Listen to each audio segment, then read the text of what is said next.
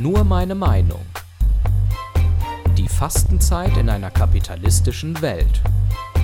Ein Kommentar von Stefan Seefeld.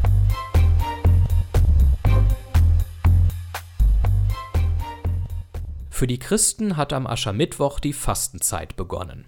Bis Ostern soll man als gläubiger Christ nun auf bestimmte Lebensmittel wie Fleisch, Alkohol und Süßigkeiten verzichten und sich stärker auf Nächstenliebe und sein eigenes Verhalten besinnen.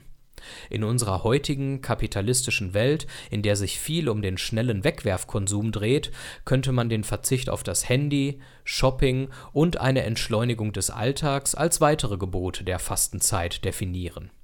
Auf diese Weise kann die Fastenzeit auch für Menschen interessant werden, für die Religion keine Rolle im Leben spielt. Auf den ersten Blick wirkt die 40-tägige Fastenzeit wenig attraktiv und einladend, bedeutet sie doch Verzicht auf Dinge, die wir mögen und gewohnt sind. Dieser Verzicht macht das Leben unangenehmer und komplizierter in unserem ohnehin schon anstrengenden Alltag.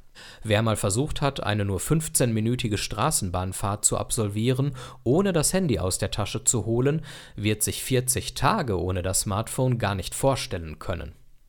Und nachdem man nach dem langen und stressigen Arbeitstag noch die quengelnden Kinder vom Sport abgeholt und Abendessen gekocht hat, darf man sich kein Glas Wein gönnen? Doch nach der ersten Phase der Überwindung wird die christliche Intention der Fastenzeit wohl bei mehr Menschen ihre Wirkung entfalten, als diese sich vorstellen können. Denn der Verzicht auf manches Laster oder die nette mediale Ablenkung wirft einen zurück auf sich selbst und die eigenen Gedanken und Gefühle.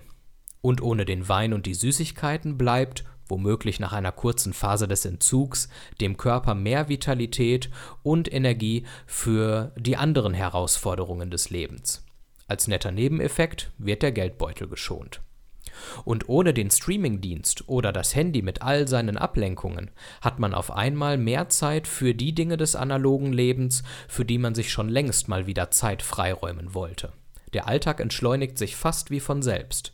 Man nimmt seine Mitmenschen wieder stärker wahr, macht sich wieder bewusst, in welchem Alltagstrubel man eigentlich gerade steht und setzt sich damit wieder auseinander. Das Zulassen der eigenen Gedanken und Gefühle mag auch zunächst beängstigend wirken. Und doch ist es psychologisch wichtig. Denn erst die Auseinandersetzung mit ihnen lässt uns rechtzeitig gegebenenfalls korrigierende Maßnahmen und Entscheidungen für unseren weiteren Lebensweg treffen.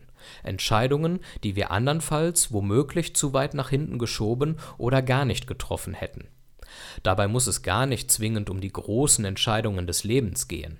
Auch kleinere Kursänderungen in unserem Alltag, sei es privat oder beruflich, können zur Verbesserung unserer Zufriedenheit beitragen. Da man im hektischen Alltag nicht ohne weiteres die routinierten Zwänge und Laster aufgibt, kann ein christliches oder selbst auferlegtes Gebot wie eine befristete Zeit des medialen, kulinarischen oder kapitalistischen Fastens das geeignete Mittel der Wahl sein. Wer die Disziplin aufbringt und das mal durchzieht, wird überrascht sein, in welche Augen er nach der Fastenzeit im Spiegel blicken wird. Alle Folgen von Nur meine Meinung gibt es als Audiopodcast und als Text auf www.stephanseefeld.de.